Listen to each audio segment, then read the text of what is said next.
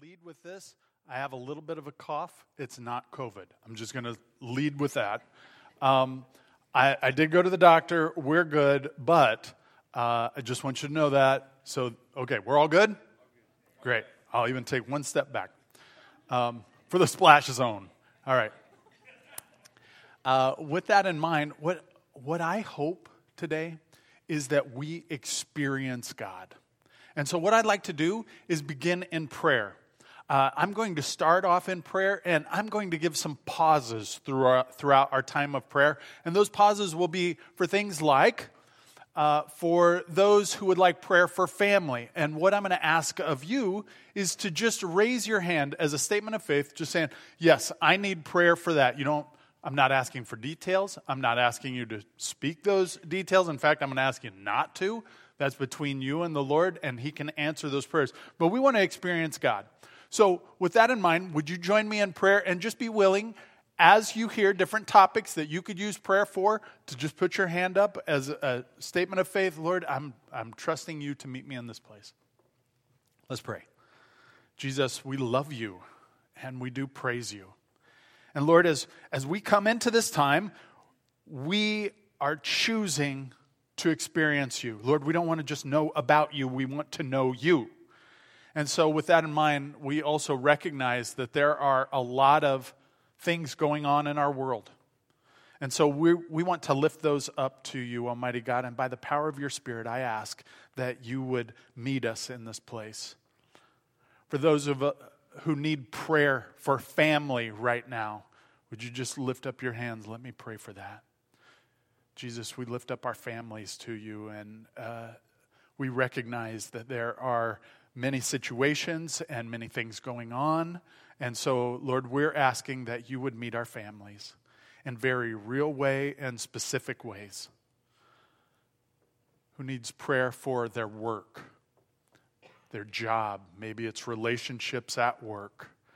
Keep your hands up. Jesus, we love you, and we just would offer our work to you that there is not a part of our lives that is secular and a part that is sacred. All of it is sacred. And so, Lord, we're lifting that up to you right now.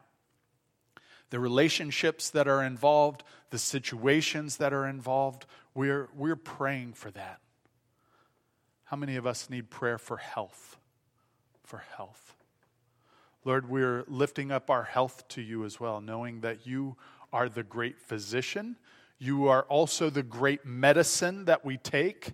And Lord, we would receive that even now, that, uh, that, that Jesus, you would uh, just be in control. And for those of us with our hands in the air, uh, some of this may be personal health. For others, it may be the health of others around us. For others, it may be the health of people that we care for. We're asking, uh, Lord, for you to meet us. How many need prayer for conflict in your life? Not that you want more conflict, but that you want God to meet you in those areas of conflict. Jesus, we're lifting these relationships and situations up to you, these matters of conflict, and we're asking, Holy Spirit, that you would do your work in that place, that you would minister uh, as you can, as uh, Almighty God, you are the Prince of Peace. And so, Lord, we ask for your peace to uh, just marinate these moments of conflict, these situations of conflict. For some, they're very new. For others, these have been going on for years and years and years. And we ask, Holy Spirit, that you would do your work in that place. How about for spiritual growth? Who needs prayer for spiritual growth? Jesus, we come before you right now and we ask, Almighty God, that you would have your way in our lives that as we lift up these, um, as we lift up our lives, we're asking for you to do what you want to do, the way that you want to do it, for your glory, for your honor. And Lord, that we would have a sense of your presence and that we would be transformed for your glory. It's in Jesus Christ's precious and holy, holy, holy name that we lift these things up to you. And it's in Jesus' name we pray. Amen. Amen. Well, this is, this is uh, the main thing. The main thing is this Why are we here?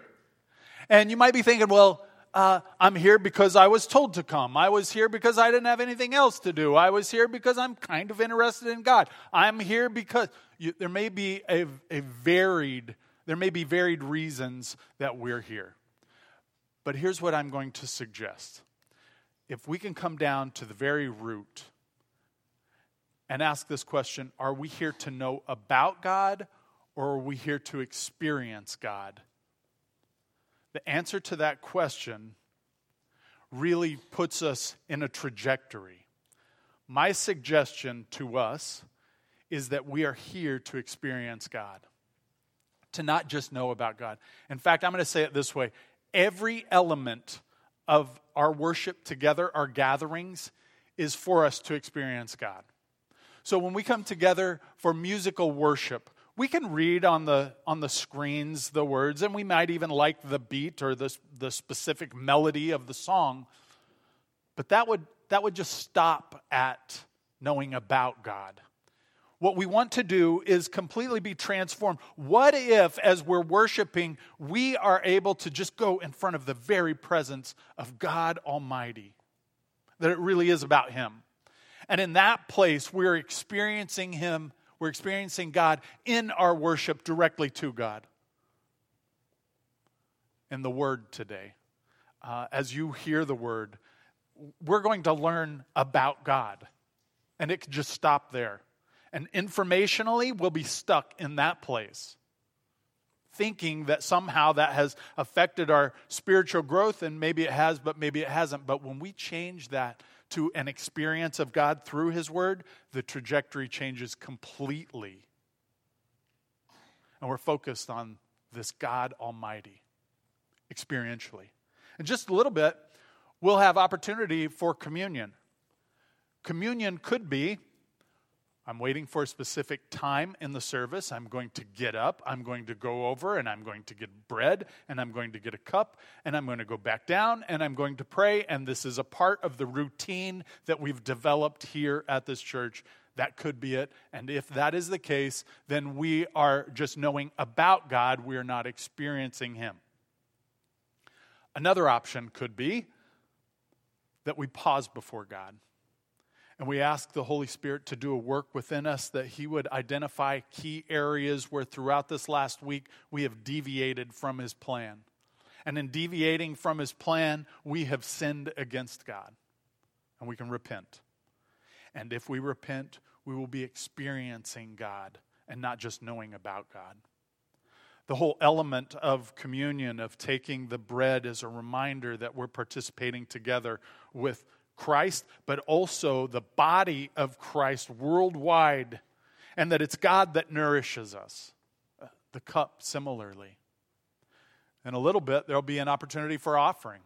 And in that offering, we can choose to know about God. We can get in the habit of giving, and that could be nice. But when we change that to an experience with God and we give sacrificially and we give joyfully based on this experience with God, then a beautiful thing occurs.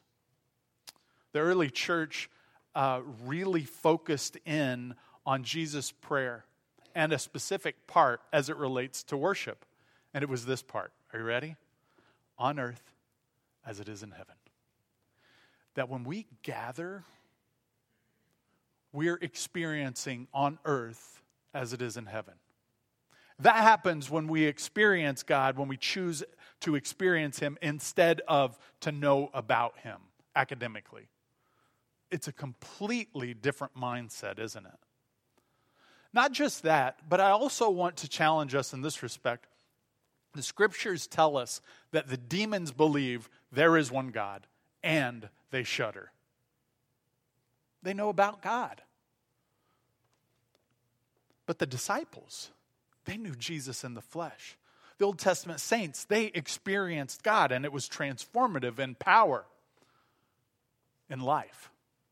So, what will we do? Will we choose to know about God or experience God? I'm going to suggest to you today that everything about our time together is calling us to an experience of Almighty God, if we would be willing. This series, uh, when God says jump, is about that experience. And last week, when we came together, I talked about a book called Experiencing God. And we identified some uh, summary points of the entire book. And this week, I would say it like this These summary points are going to act like waves. And sometimes those waves come in at us, and sometimes they recede throughout our time in uh, looking at the life of Abram or Abraham later. These points are going to come in at us and then they'll, they'll recede back. And some of them will be powerful and strong in certain sections of the scripture, and other them, others are, are just kind of uh, a little more shallow. They're in, in that particular passage. But all of them are going to come up as we walk through this together. So, with the idea that we're going to experience God, let's look at those points again uh, from the book Experiencing God by Blackaby and King. He says this God is always at work around you. It's one of the main premises of the entire book. It's also one of the main premises of the entire book. God is always at work around you. We don't have to guess. Is he sleeping? Does he not care? Did he go on vacation? Is he using the restroom? No, God is at work. And he's always at work around us. Not just that, God pursues a continuing love relationship with us that is real and personal. Eh, God loves us. And he's pursuing that relationship. We see it throughout the scriptures. Acts chapter 17 is another great place that you can go where God purposely places people in specific places throughout the world so that they will know him and experience him. God invites you to become involved with him in his work. Isn't that wonderful? That God is not just at work, He's not just pursuing us, but He's calling us into work with Him. By the way, that's one of the reasons that I love our life group ministries. Uh, you'll see a table out there, you'll see people with shirts kind of like these uh, that I'm wearing. And uh, what it is, is experiencing God throughout the week in fellowship with other believers. Uh, that's an important piece. But God is inviting us to work with Him to join him in his work. Also, God speaks by the Holy Spirit through the Bible, prayer, circumstances, and the church to reveal himself, his purposes, and his ways. You're going to see uh, uh, this is one of those smaller waves, not one of the main ones, but one of the smaller waves that creeps in this week in this respect that Abram's going to make a decision. That decision is going to uh, challenge. Uh, uh, that's going to challenge his relationship with God. He's going to have to decide is he going to stay uh, away from God or is he going to move towards God? Uh, you'll see it in just a little bit. But God's going to speak loudly in the circumstance, is the point. God's invitation for you to work with Him always leads you to a crisis of belief that requires faith and action. This is going to be one of the main waves, the bigger waves that comes crashing in on us today. Additionally, these two. You must make major adjustments in your life to join God in what He is doing. Eh, it's not easy. Think about this. We're saying we're following this God who came in the flesh, this God who was willing to die on the cross for our sins, this God who conquered sin and death and rose from the grave and is coming back. We're saying we're following that God.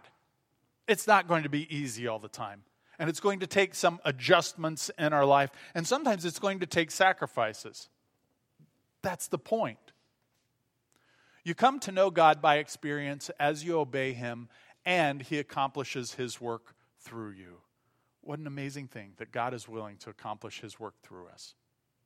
Well, let's look at the passage. We're in Genesis chapter 12. We'll start in verse 10, and we'll work our way through the chapter uh, as you're turning there, I, I want to identify a few things. One of those big things is that in the West, we think main points, right? Here's introduction, point one, ABC. Point two, ABC. Point three, ABC, conclusion. And that's a great way to think. That's how we think in the West. However, this was written in, from a Semitic mind in the Middle East. That means they think different. The way they tell stories is different. You're not going to see, well, here's where we're going. This is the main point. Here's the next main point. Here's the next main point. And in conclusion, this. That's not the way uh, that Genesis forms. And in the life of Abram, you're going to start to see a narrative if you have eyes to see it. One of the things that I would point out and encourage you to uh, start picking on as you're studying scriptures yourself is proper names. Proper names. When you see a proper name, that proper name has a meaning behind it. And that meaning behind it is going to inform the text and the reader of that text of where things are going. And by the power of the Holy Spirit, we see a message that forms in that place. Again, that is just how they thought. I get that it's different than the way that we think. Uh, we'll walk through it together. I think as we continue through Genesis, you'll start to get a feel for it and you'll go, oh, keep my eye open. Some, there's a message here.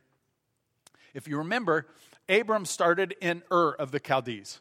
And in Ur, this was a place of idolatry. In fact, his family was a part of that deep idolatry. And God uniquely calls Abram out. And in calling Abram out, he's calling his family out. And Abram gathers his family and going to a place that he doesn't know, he follows God. A God that is not the God of Ur, a different God altogether. Now, that takes a lot of faith, but I also want us to understand um, how God did this. Are any of you itinerary people? You love itineraries. When you go on trips, you're like, okay, so I'll wake up at this time, and then at this time I'll do this, and this time I'll do this, and then I'll leave at this time, and it's going to take 45 minutes for me to go from here to there. Anybody like that? Yes, I love those trips. Um, that's so we primarily have been in Wyoming. I have family in Indiana, and so we would drive across the United States, and uh, it's roughly 997 miles to uh, my family's house from where we lived. So, what that means is there's a number that's floating around in my head of how many uh, hours that take and uh, that takes. And by the way, that number in my head is a little bit better than the number that Google gives me, uh, Google Maps. Just so you know, which is fantastic. Except for I have seven kids who have bladders about this size. Uh, you see where I'm going with this? And so, okay, this itinerary, here we go. We're on, we're, we're going to be there. Mom, I'm going to be there at this time. Yep, okay, great. Can't wait to see you. Uh, Dad, I got to use the bathroom. That's not going to work out well. Uh, that's not part of this itinerary that has been built. Oftentimes in the West, we think like that. God did not give Abram an itinerary. It, it didn't say, okay, first of all, on the first day, we're going to go to this town. And to get to that town, you're going to have to stop here and stop there, and you're going to have to refill. You're going to have to get some more to drink here. There's going to be a place for you. None of that information is available to Abram. It's just follow me. How many of you are starting to sweat a little bit just hearing that? Like, ooh, God might call me to that? Maybe. Hang in there. Okay. So, Abram is following God. And he gets to this crossroads, this place where on one side is Bethel and on the other side is Ai. Bethel means house of God, Ai, heap of ruin. And the, the way that the story takes us or leads itself would be for us to go, okay, Abram is in a place where he has to make a decision. What's he going to do? Is he going to follow God, the house of God? Or is, is his life going to be a heap of ruins? What's it going to be? Now, how many of you thought when you first started following Jesus that it would just be nice and easy? I'm going to follow Jesus. Everything is taken care of. The debt is paid. It's going to be great. All I have to do, this is it. It's just real easy. Be obedient. And all I have to do is be obedient, and God is going to bless me, and things are going to be easy peasy, lemon squeezy. Here we go. And then you were shocked when it didn't work out that way. Anybody? Okay, I'm the only one in the room. Got it. yeah, we come to those crossroads and they become very difficult. And this is where we see Abram starting in verse 10. Let's look at it and we'll walk through it together. Now, there was a famine in the land. This is in the Middle East. This is in a desert region. This thing happens. Abram is at a crossroads. Do not forget the blessings that were, that were spoken to him by God himself. In fact, we'll revisit them in just a little bit. I will bless you. I will make you a great nation. Your name will be great. Uh, those who bless you, I will bless. Those who curse you, I will curse. Don't forget that. That came just before this passage. And now there's a famine. What do we do? So Abram went down to Egypt to sojourn there. Chapter 12 starts with God leading. In the middle, Abraham is leading. Abram here is leading. He's choosing to do his own thing. God is not leading him to Egypt. Don't miss this point. God is not leading him there. He goes there. Why? Because there's a famine. You might say, well, that's circumstance. That makes sense. It's reasonable. Uh, but again, we're talking about a narrative that is unfolding in front of us. Uh, Egypt, the, the root of the word means to besiege, it's surround, it's a war type of term. Do, do you see what Egypt might mean here? Do you see the, kind of why this might be nervous to the reader who is first reading this in the Middle East? Uh oh, he's leaving where he knew God was, where he experienced God. He's leaving that place and he's going to a place of besiegement. Hmm. Makes me wonder where the rest of the story goes. In this place, by the way, uh, let me just let me just point out a couple of other things. One of those things about Egypt is this: as we continue to read throughout the Old Testament, Egypt is the place that the children of Israel end up being slaves in. So they're slaves in Egypt. Um, Egypt often represents, uh, throughout church history and the, the way that they understood Pharaoh's role as would be like Satan, and Egypt's role as uh, uh, they. The terms are like hell or like um, uh, bondage, slavery. Uh, that's what Egypt represents throughout the Old Testament. So uh, we have different eyes than the first hearers do, but it's important for us to address that. So Abram went down to Egypt. The word went down there is first used when God went down to Babel. He went down to see what it was like. Uh, it's used in not a, not a condescending way, but in a way that says uh, God and his authority is here, and God is willing to come down to a lower place to be with them. Abram is in God's blessing up here, and he goes down to a lower place to be in Egypt. Uh, again, the subtlety of the language, but it's all painting a picture for us as we look at it. Verse 11 when he was about to enter Egypt, he said to Sarai, his wife, I know that you are a woman beautiful in appearance. Buckle up. You know it's not going to go well after this. He's, he's setting her up for something. And when the Egyptians see you, they will say, This is his wife? Then they will kill me, but they will let you live. Then what are you doing in that land? Right? Why did you go there? But he did uh, because there was a famine in the land and maybe there's food there. So he comes up with a plan. Say you are my sister, that it may go well with me because of you, and that my life may be spared for your sake. Now, in, in, in all fairness, Sarai is technically his half sister. Which, by the way, I think affirms the authority of the scriptures because uh, this is something that God speaks against later in the scriptures to not be that way. So there's an honesty that comes in the scriptures uh, and in the telling of the story. But Abram is going, okay, so that nobody kills me, you lie. Well, okay, don't lie. Just tell a half a truth. Uh, just let him, don't, just don't tell them that we're married. Let them know that you're my sister. That's why we're here. Well, it's to save his bacon. However, he forgot what God just told him. I will bless you. I will make you. I will bless those who bless you. I will curse those who curse you. He's forgotten God's word already. Easy for me to judge, but I do the same thing, and I suspect you may too. And when the Egyptians see you, they will say, This is his wife. They will kill me, but they will let you live. Say you are my sister, that it may go well with me because of you, and that my life may be spared for your sake. I don't know, maybe he's even thinking, I can help God out in this one.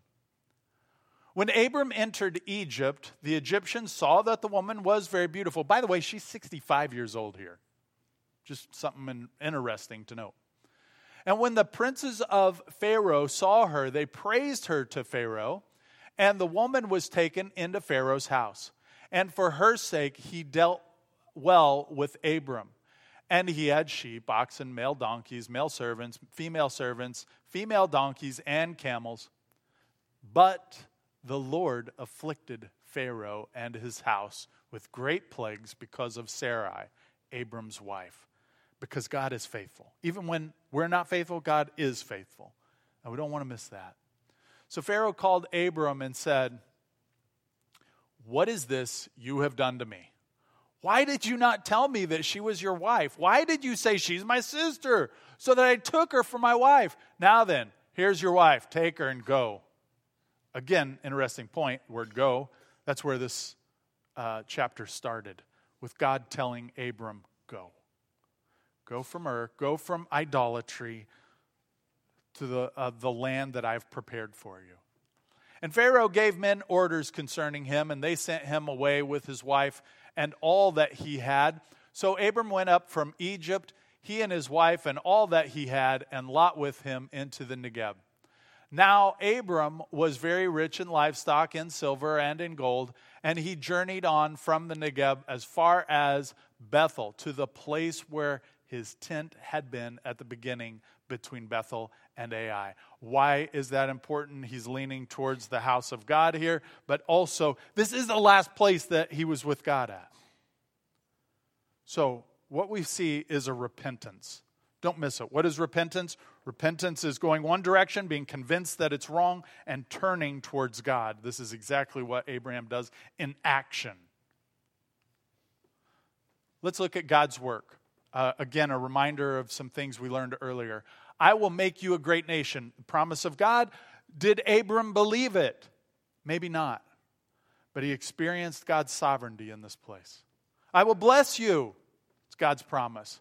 Did Abram believe it? Ah, he took things in his own hand. I will make your name great. Uh, did Abram believe it? He thought he was going to die in Egypt, that he would be a blessing. I, I will bless those who bless you. I will curse those that treat you with contempt.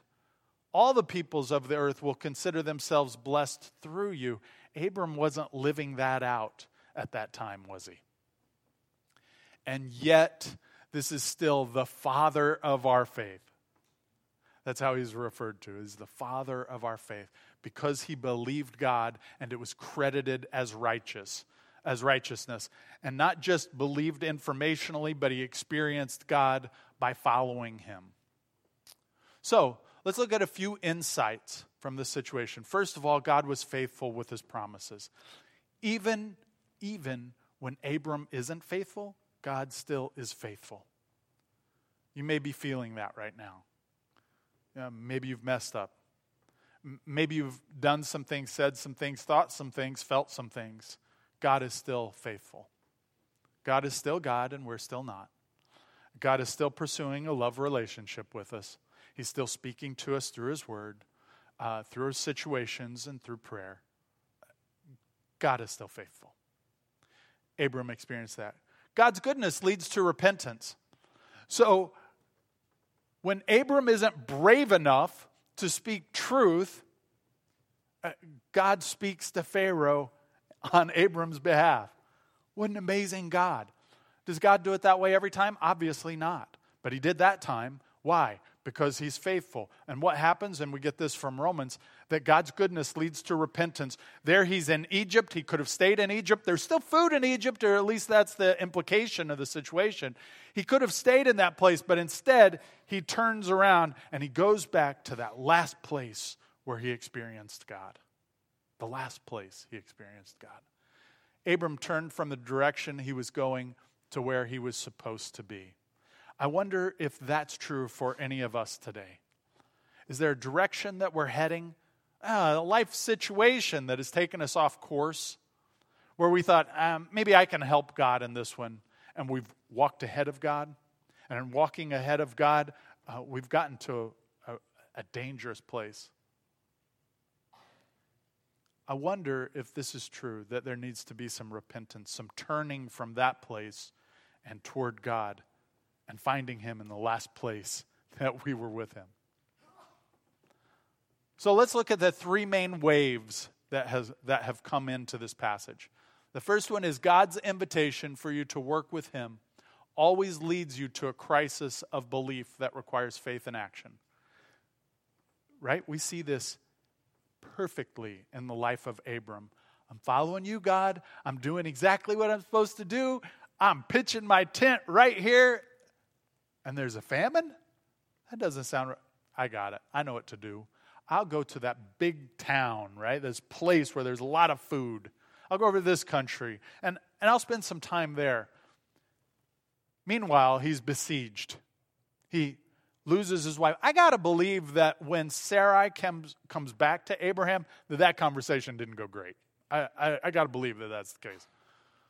Uh, but he's at a crossroads. And we're always going to be at those crossroads. We see it throughout the scriptures, and I, I, would say that experientially, if we were being honest, we would say that in those times where we've been most faithful to God and His Word, we come to this crossroads where we have a crisis of faith. And will I trust that God is still in control? Will I trust that His promises are still good, still true, and still apply to me? And will I be obedient and follow Him in that place? Or will I turn and do my own thing? Second one. You must make major adjustments in your life to join God in what He is doing. For Abram, leaving Ur. For Abram, leaving Egypt.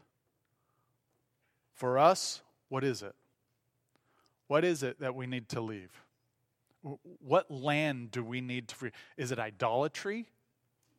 Is it a besiegement? What, what is it that we need to? Is there a place that is keeping us captive? What is it that we need to leave? You come to know God by experiences as you obey Him, and He accomplishes His work through you. This is not about information today. Uh, this is all about experiencing God. Uh, but it's a choice that we have to make. And if we choose to experience God, then we have to understand uh, that He's going to work through us, sometimes in spite of us. He's going to do His work. And He chooses to use us. Again, one of the reasons that uh, we have opportunities to serve uh, within uh, within friendship. It's one of the reasons that we are really big on life groups. It's one of the reasons that our youth ministry is big on D groups, is because we believe that God can use His people and that God does like to use His people. And when He uses His people, we experience Him in fresh and new ways, and sometimes in old and wonderful ways too. But we experience God. We're going to be transitioning to a time of communion as the worship team comes. And as, as the worship team comes and we prepare our hearts, here's what I would ask of you is, is there a place in your life where you have decided to deviate from God's plan, from His pathway? Is there a place where you've, you've chosen to go to your own personal Egypt, a besiegement? Uh, you've been surrounded and walled in. Is that true for you? And if so, the challenge is to repent, to leave. Let's call it what it is it's called sin. It's when we're being unfaithful to what God has called us to do and we do our own thing. That's called sin. The bad news is sin separates us from God. The good news is that Jesus died on the cross for that sin. And if we would offer that to Him in repentance, God can do a new thing and he can take us back to that place where we've interacted with him, where we, where we have experienced him. And that would be our challenge today. Communion is for the follower of Christ, the believer. It's also a challenge for us to examine our hearts, and our response to God is to be a people of repentance. Again, turning from sin and turning towards God and being obedient in that place at the end of, uh, uh, there may be a time where you're uh, just in your seat and you're processing through that and you've, okay, I have the peace of God to go forward. I would ask you to go to a station nearest to your chairs. Uh, uh, go to that station, get both the elements, and then return on the outer side to your chair, and then wait. We're going to worship in just a moment. And as, as we worship and as we conclude uh, this next song, we'll go into corporate communion where we'll walk through some things together. But let's do this not as information, to know about God, but experiential to experience God. Let me pray for you. Jesus, we love you and we praise you. We thank you, Lord, that you are good. We thank you that you have called us in a spiritual manner out of Ur and into your promises. And Lord, as we leave Ur, this place of idolatry, we find ourselves in crossroads. And admittedly, we find ourselves trying to resolve the problem ourselves. And we often find ourselves in Egypt. And we're surrounded. And it feels like sometimes we can't leave. Almighty God, we're sorry. And by the power of your Holy Spirit, would you help us to leave our spiritual Egypts? Would you help us to find that place where we pitched our tent with you and experienced you? Lord, use this time for your glory. In Jesus' name, amen.